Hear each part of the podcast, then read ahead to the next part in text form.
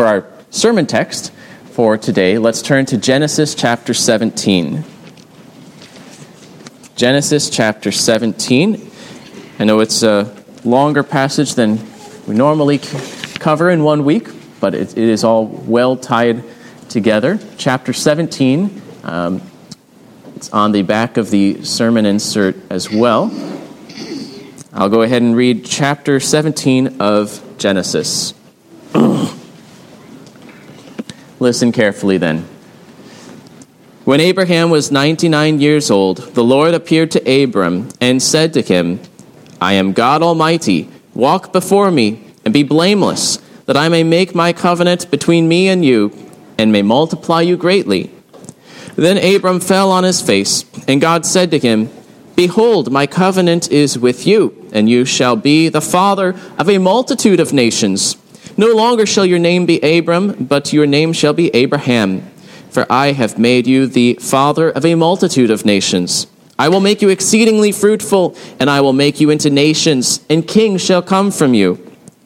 And I will establish my covenant between me and you, and your offspring after you, throughout their generations, for an everlasting covenant, to be God to you and to your offspring after you and I will give to you and to your offspring after you the land of your sojournings, all the land of Canaan, for an everlasting possession, and I will be their God. And God said to Abraham, As for you, you shall keep my covenant, you and your offspring after you throughout their generations. This is my covenant which you shall keep between me and you and your offspring after you. Every male among you shall be circumcised you shall be circumcised in the flesh of your foreskins, and it shall be a sign of the covenant between me and you. He who is eight days old among you shall be circumcised. Every male throughout your generations, whether born in your house or bought with your money from any foreigner who is not of your offspring, both he who is born in your house and he who is bought with your money shall surely be circumcised. So shall my covenant be in your flesh, an everlasting covenant. Any uncircumcised male who is not circumcised in the flesh of his foreskin shall be cut off from his people. He has broken my covenant. And God said to Abraham, As for Sarai, your wife, you shall not call her name Sarai, but Sarah shall be her name.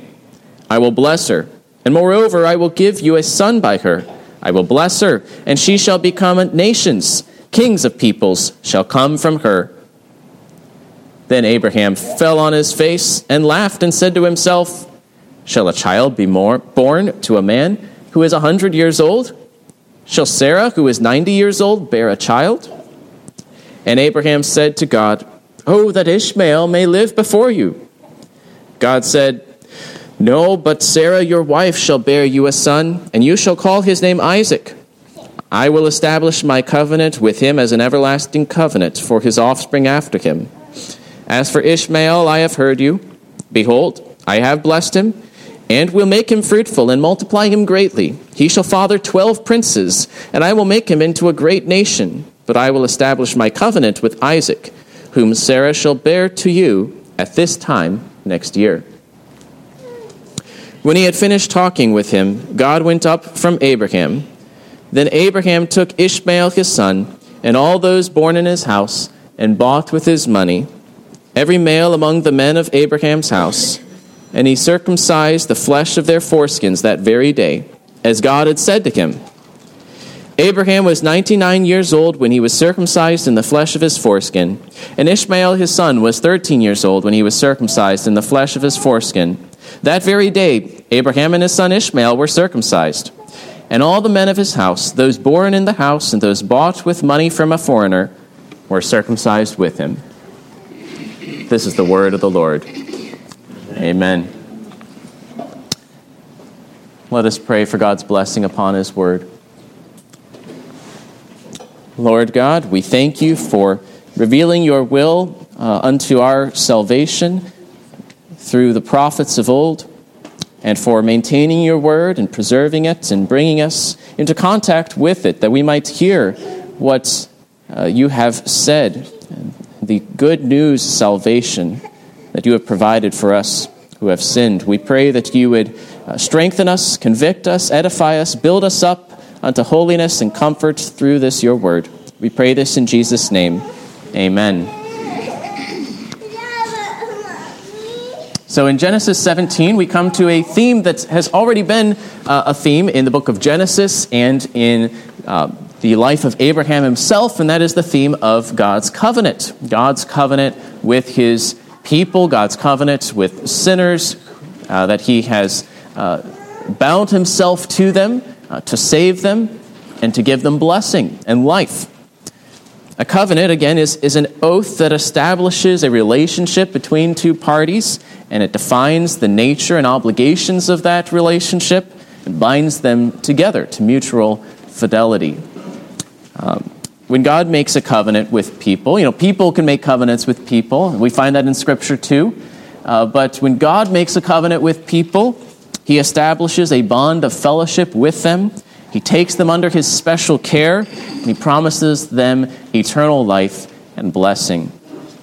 Man's sin broke the first covenant in the garden, but God was pleased to make a second covenant, a covenant with sinners, a covenant through a redeemer, a covenant through that promised seed of the woman who would crush the serpent's head, a covenant with sinners through Jesus Christ, requiring faith as that condition to have a part in Christ promising life and salvation in him. Now, we saw that covenant first in Genesis 3, where it was promised that God would create enmity between his people and the serpent, bring them out from his side to, to the Lord's side. And then we saw this again with respect to Noah and his household. You go into the ark, and I will establish my covenant with you and your household. But then more fully here with respect to Abraham and his household. We saw that in chapter 12, where God made this promise that as Abraham followed him, that he would give him land, he would bless him, he would give him land, he would give him offspring, he would, through Abraham, bless all the nations. In chapter 15, these promises were affirmed and sealed by the form, the outward form of a covenant, a covenant ceremony that uh, confirmed these promises so that Abraham would know that, yes, he was to receive these things. And that covenant was cut uh, with the cutting in two pieces of animals and the presence of God going between them. God swearing an oath that I will give this land to your descendants. I will give you a, a, a son. And Abraham believed God, and it was counted as righteousness unto him. That this righteousness is a, a benefit of this covenant received by faith. All right, so that was some time ago. In chapter 17, we come to now 13 years after Ishmael's birth.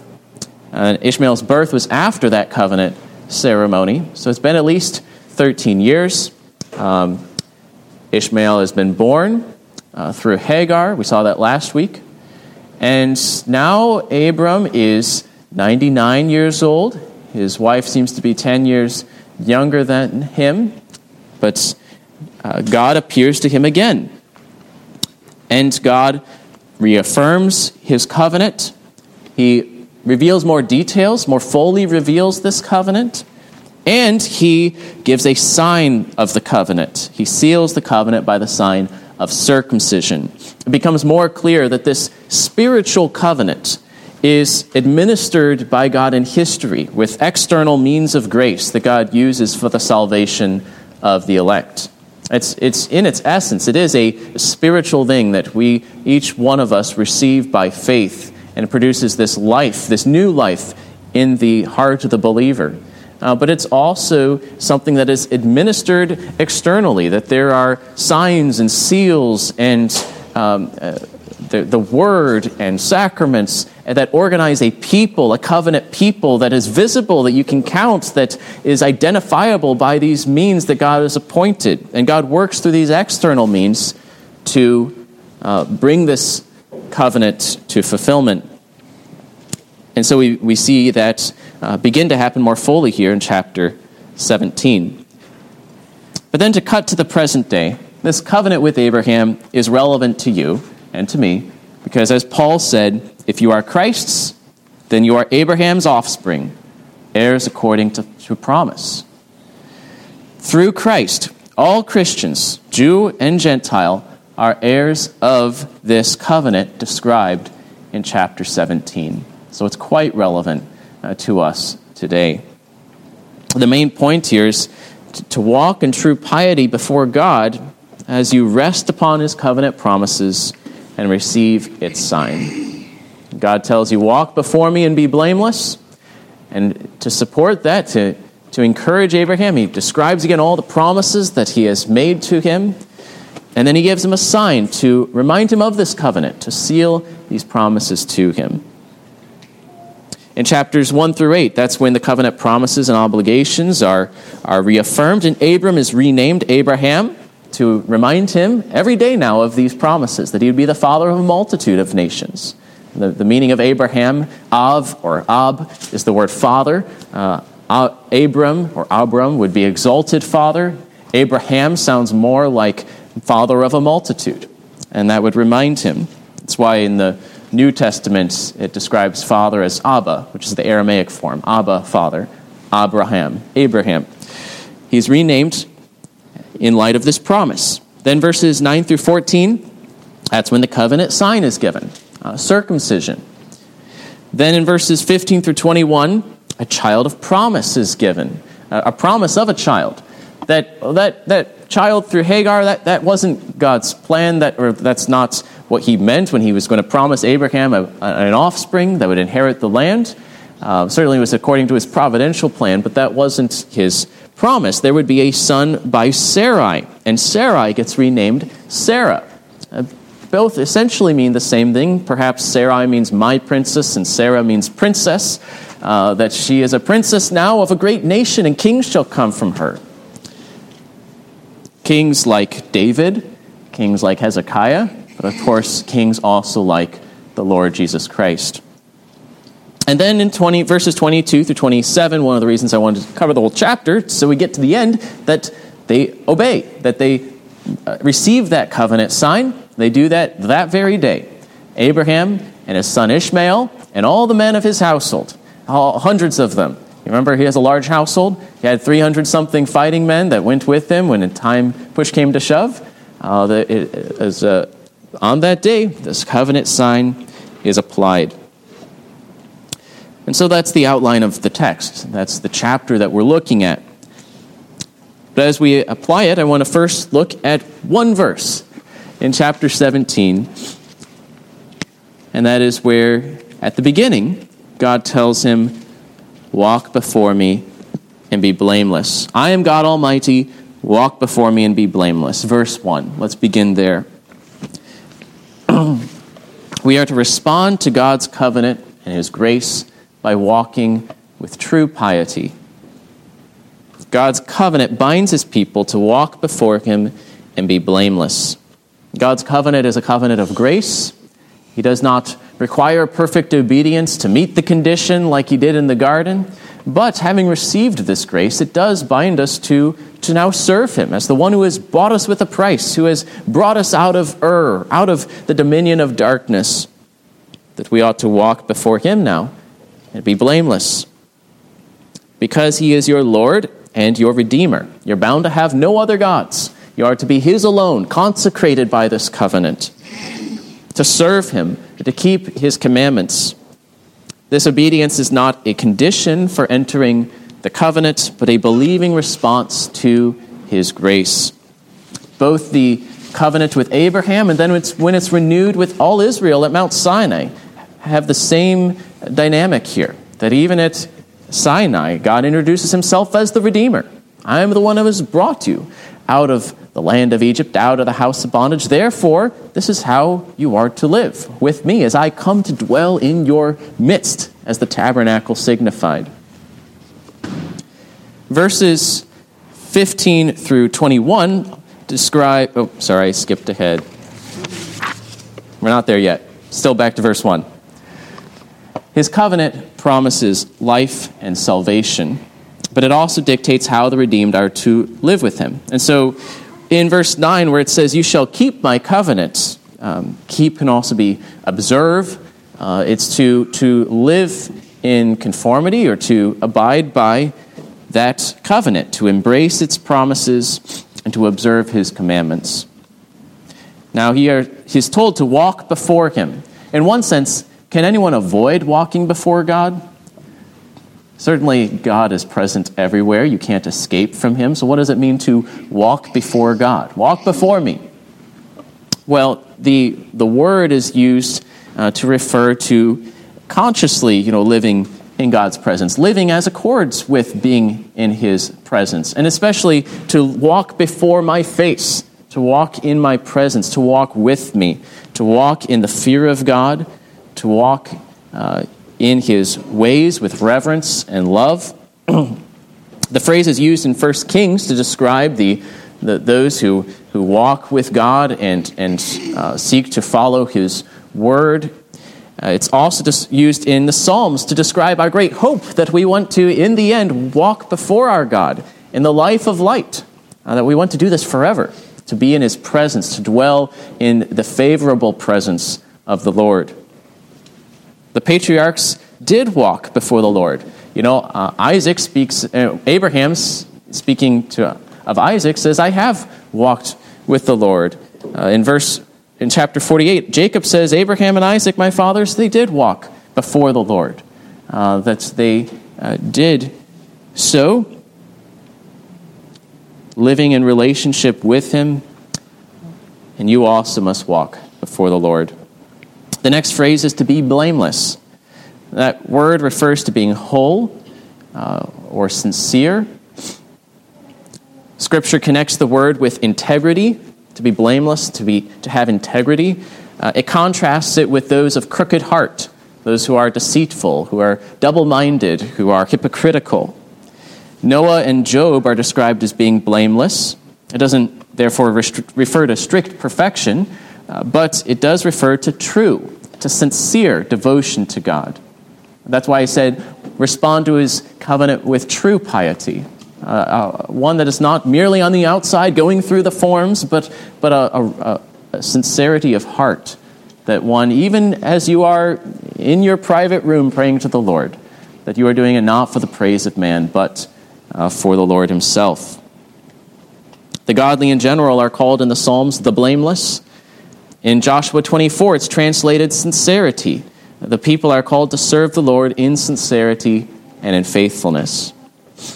Even in the New Testament, Paul instructs the saints to live in such a way that you may be blameless and innocent, children of God without blemish, in the midst of a crooked and twisted generation, among whom you shine as lights in the world. So God has called us by His grace, and He's made us a city upon the hill, which ought therefore then to shine brightly, to shine as lights in the world, to walk before Him and be blameless. And verse 2 does associate God's covenant blessings with Abraham's piety. You know, walk before me and be blameless, and I will make my covenant between me and you, and may multiply you greatly. Again, this obedience is not the uh, a, a perfect obedience required uh, to merit anything, but the covenant does require faith, and this produces true and sincere devotion to God. He doesn't give his covenant blessings to those who apostatize, who turn from him, uh, whether they reject him openly and go after other gods, or whether they profess him with their mouths but keep their hearts far from him, who uh, walk before him in outwardly but live in unbelief and disobedience, even while their mouth says otherwise. But no, he gives covenant blessings to believers those who walk before him and serve him in sincerity. And so the right to glory, we might say, is received by faith alone, but the way to glory is that of a sincere and increasing godliness that is produced by faith. So I know that's a lot on that one verse. We have, what, 27 verses here. But let's not skip by quickly that place where its application is right there at the beginning. Walk before me and be blameless. Uh, this is God's word to us. And now look how Abram responds. Verse 3 And Abram fell on his face. That is one expression of this true piety is the fear of God the worship of God. That he responds immediately by falling on his face before God. Believing piety is demonstrated by reverent worship. He is God Almighty, all sufficient for us and one who, to whom we owe both gratitude and reverence. First, then, respond with true piety. But second, what sustains us in this walk is that we rest upon the covenant promises of God. God assures Abraham of his promises. I don't know if you remember, but I've just summarized these promises as four. Uh, first, there is blessing and fellowship, this kind of blessed fellowship with God rather than condemnation and judgment. And, and he assures Abraham that he will be God to him and to his offspring after him. I will be your God. And secondly, there was that promise of offspring. And again, God promises to make him exceedingly fruitful, uh, to, to save a multitude and bring them into the house of Abraham. And expands that by saying that some of those will be kings, that this great nation will have kings to rule them. And of course, culminating in the Lord Jesus Christ, the king who would come from Abraham. God had also promised to give Abraham and his offspring the land of Canaan, and that's referred to again in verse 8. I will give to you and to your offspring after you the land of your sojournings, all the land of Canaan, for an everlasting possession. Again, a promise that is uh, expanded upon in, in detail in the New Testament, not only the land of Canaan, but an everlasting possession with our God, beyond death itself, even to the age to come, that we have a place with God. And then finally, fourth, to make him father of a multitude of nations, to have this worldwide blessing through Abraham. And we learn more that he would have this worldwide blessing through Abraham by making many nations the children of Abraham. Uh, that, they would, that God would include them in this great nation, this great household, and that he would be the father of many nations and not just one. Um, in Romans 4, Paul quotes verse 5 of this chapter, to make the point that Abraham is the father of us all. That is, the father of all who share the faith of Abraham, whether Jew or Gentile. God is saying that the nations would be blessed by becoming Abraham's children along with Israel by a shared faith in Christ uh, as Paul says in the Ephesians, that we are fellow heirs with the saints now. We who were those Gentiles who were uh, separated from the commonwealth of Israel and had no hope in the world, we have now been brought near and become fellow citizens with them in one people, uh, one temple of God.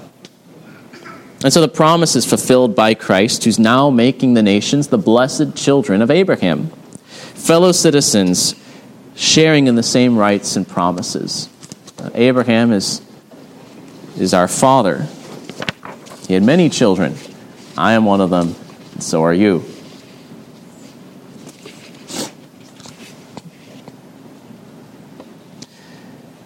Now, Abraham had probably thought that Ishmael had been the one promised.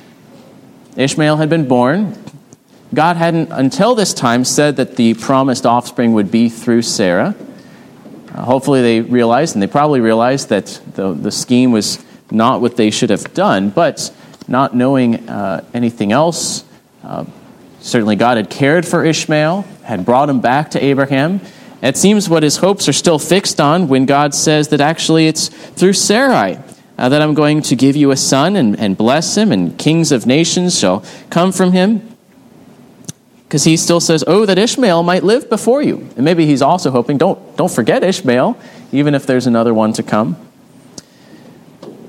But God was clear that it would come through Sarah, that Isaac would be born. Isaac means he laughs.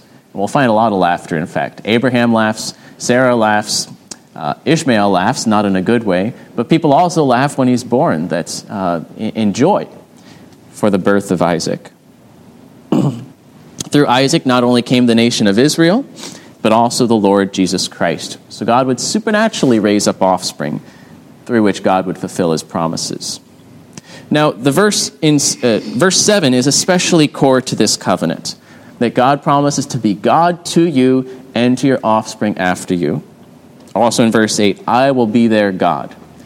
If you want to get to the heart of God's covenant with his people, it is, I will be your God, you shall be my people. In Exodus 6 7, God says, as he is about to bring them out of Egypt, he says, I will take you to be my people, and I will be your God. And then later at Sinai, as God renews and reaffirms his covenant with them, He says in Leviticus 26, And I will walk among you and will be your God, and you shall be my people. Uh, he will not be an enemy to them. Uh, he will not be one who is seeking to destroy them. He will not be one who could care less about them, but he will be their protector, their shield, their great reward. He will have this alliance with them to bring them to life and blessing and even to dwell among them. As a, as a husband and wife have a covenant with one another and therefore dwell with one another and, and are bound to one another, so God binds himself to his people and he moves in with them. He dwells with them. And he says, You are mine and I am yours. You can call upon me. I will call upon you to follow me. And we are bound together by this covenant. Jeremiah refers to this as a promise of the new covenant as well. Jeremiah 31. And I will be their God, and they shall be my people. So, by God's grace, God establishes this bond of fellowship between himself and between sinners, those who had deserved no rights of protection from God, who had spurned him and who had disgraced him, uh, who had disgraced themselves in rejecting him. Yet God saves them and gives him this fellowship. And so we should respond by giving ourselves to him and our children to be the Lord's. Even as he is our God, so we are his people. The fact that this promise includes not only you, but your offspring after you should not be surprising. That's how covenants worked. That's how uh, David showed uh, covenant uh, faithfulness not only to Jonathan, but also Jonathan's house, to Mephibosheth. It's how the Israelites, when they made a covenant with the Gibeonites, they were bound to be faithful to their children too, even to the generation of King Saul. That's how covenants typically work. Um, it is how God's covenants worked too. He made a covenant with Noah and his household. He made a covenant with Israel, including their little ones. Uh, he made a covenant with David and his offspring. And so in the New Testament, he says the promise is for you and to your children. That as he told the Philippian jailer, believe on the Lord Jesus Christ and you shall be saved, you and your house. Uh, that this promise is for you and for your children. Believers enter into this alliance with God with their households. As Joshua said when the covenant was renewed, But as for me and my house, we will serve the Lord. And so the children of believers grow up with special obligations and privileges as God's people, being treated like the rest as visible saints, uh, as the people of God, as heirs of the promise. The covenant was still conditional on faith. Apostasy was and is possible, not just for children, but for adults too. Everyone is to be exhorted to, to believe in the Lord Jesus Christ, to, to repent of your sins, to do not harden your hearts, uh, but rather to embrace Him and to walk before Him. And so, whether Jew or Gentile, the children of believers are visible saints, heirs of the covenant, set apart unto God by the covenant, and called like the rest to stand fast in that place by faith. And so these are promises that God has made and sworn by a solemn oath by his covenant with his people. And so rest upon them. God freely offers this fellowship with him, blessing to sinners through Christ. And so rest upon God's promise to be your God. Take refuge in his covenant of grace.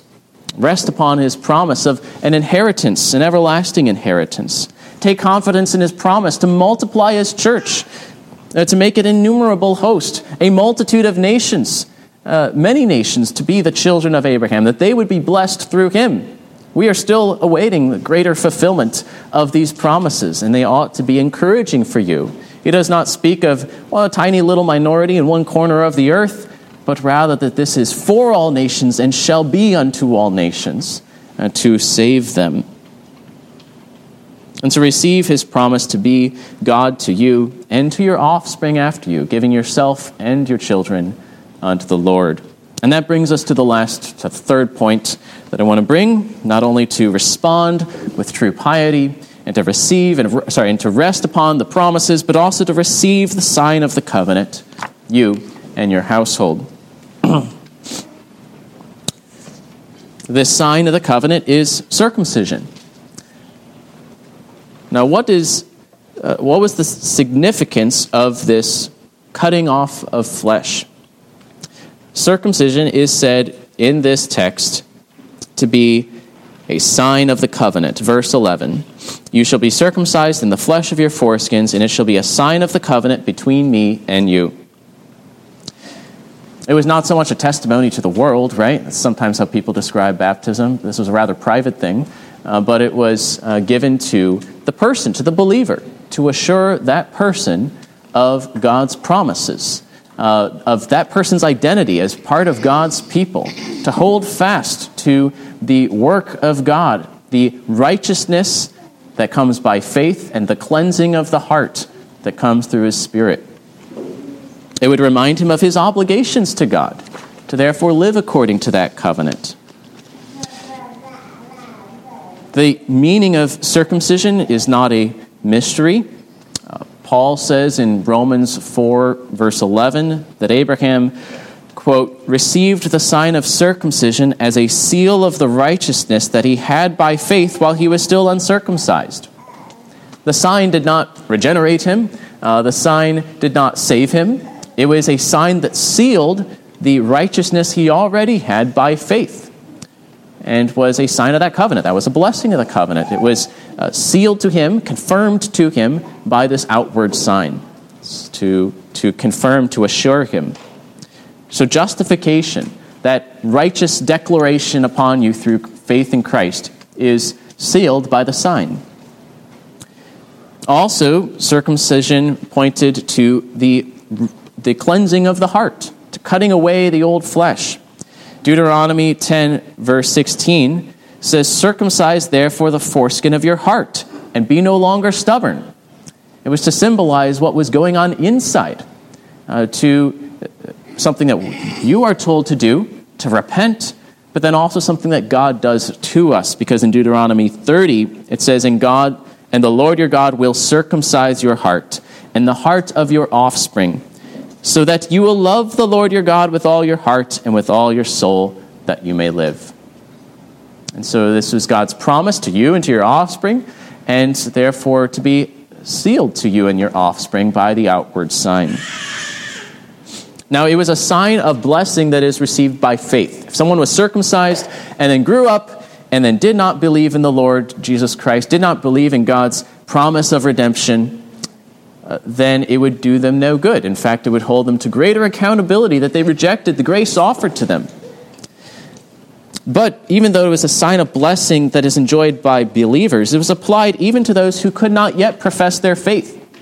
The attitude was not, oh, we're going to regard you as unbelievers until you can prove by your works that you really are uh, born again, but rather it was to treat them and their children as God's people as those who had been saved until their works proved otherwise and they were cut off from the people.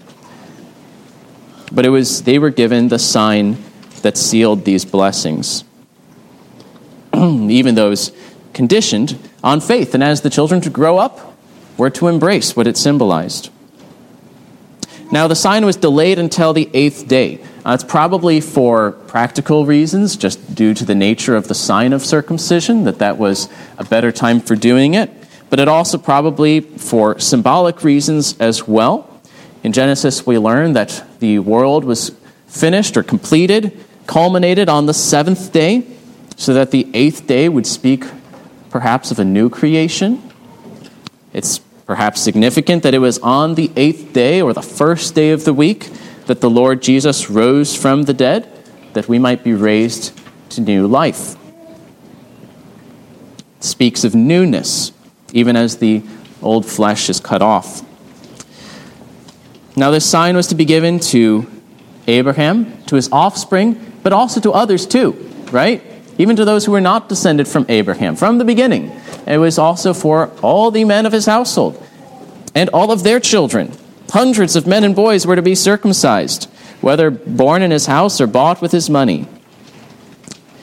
Doubtless, those old enough or had already been instructed in the faith. It's not like these were total pagans, they had been in Abraham's household already. Uh, but the, the whole household is to be brought into the covenant and to be consecrated unto God and discipled in his ways. God claims your whole household He doesn't just claim you. If you are to be the Lord's, then yours is to be the Lord's. Your house is to be the Lord's. As for, we, for me and my house, we will serve the Lord. And that is not only a duty, but it's also given a sign of God's grace. Now, what is the relevance of circumcision to us in the New Testament? Circumcision, what it signified, was fulfilled in Jesus Christ. The promises of the covenant are fulfilled in him. Through his death and resurrection, sinners are uh, made new and justified. Scripture says uh, that the sign of circumcision belonged to the old covenant. It's no longer spiritually significant today. Philippians 3, verse 3 says, For we are the circumcision who worship by the Spirit of God and glory in Christ Jesus and put no confidence in the flesh. Or Colossians 2, verse 11. In him you also were circumcised with a circumcision made without hands, by putting off the body of the flesh by the circumcision of Christ. Or one more, Galatians 5, verse 6.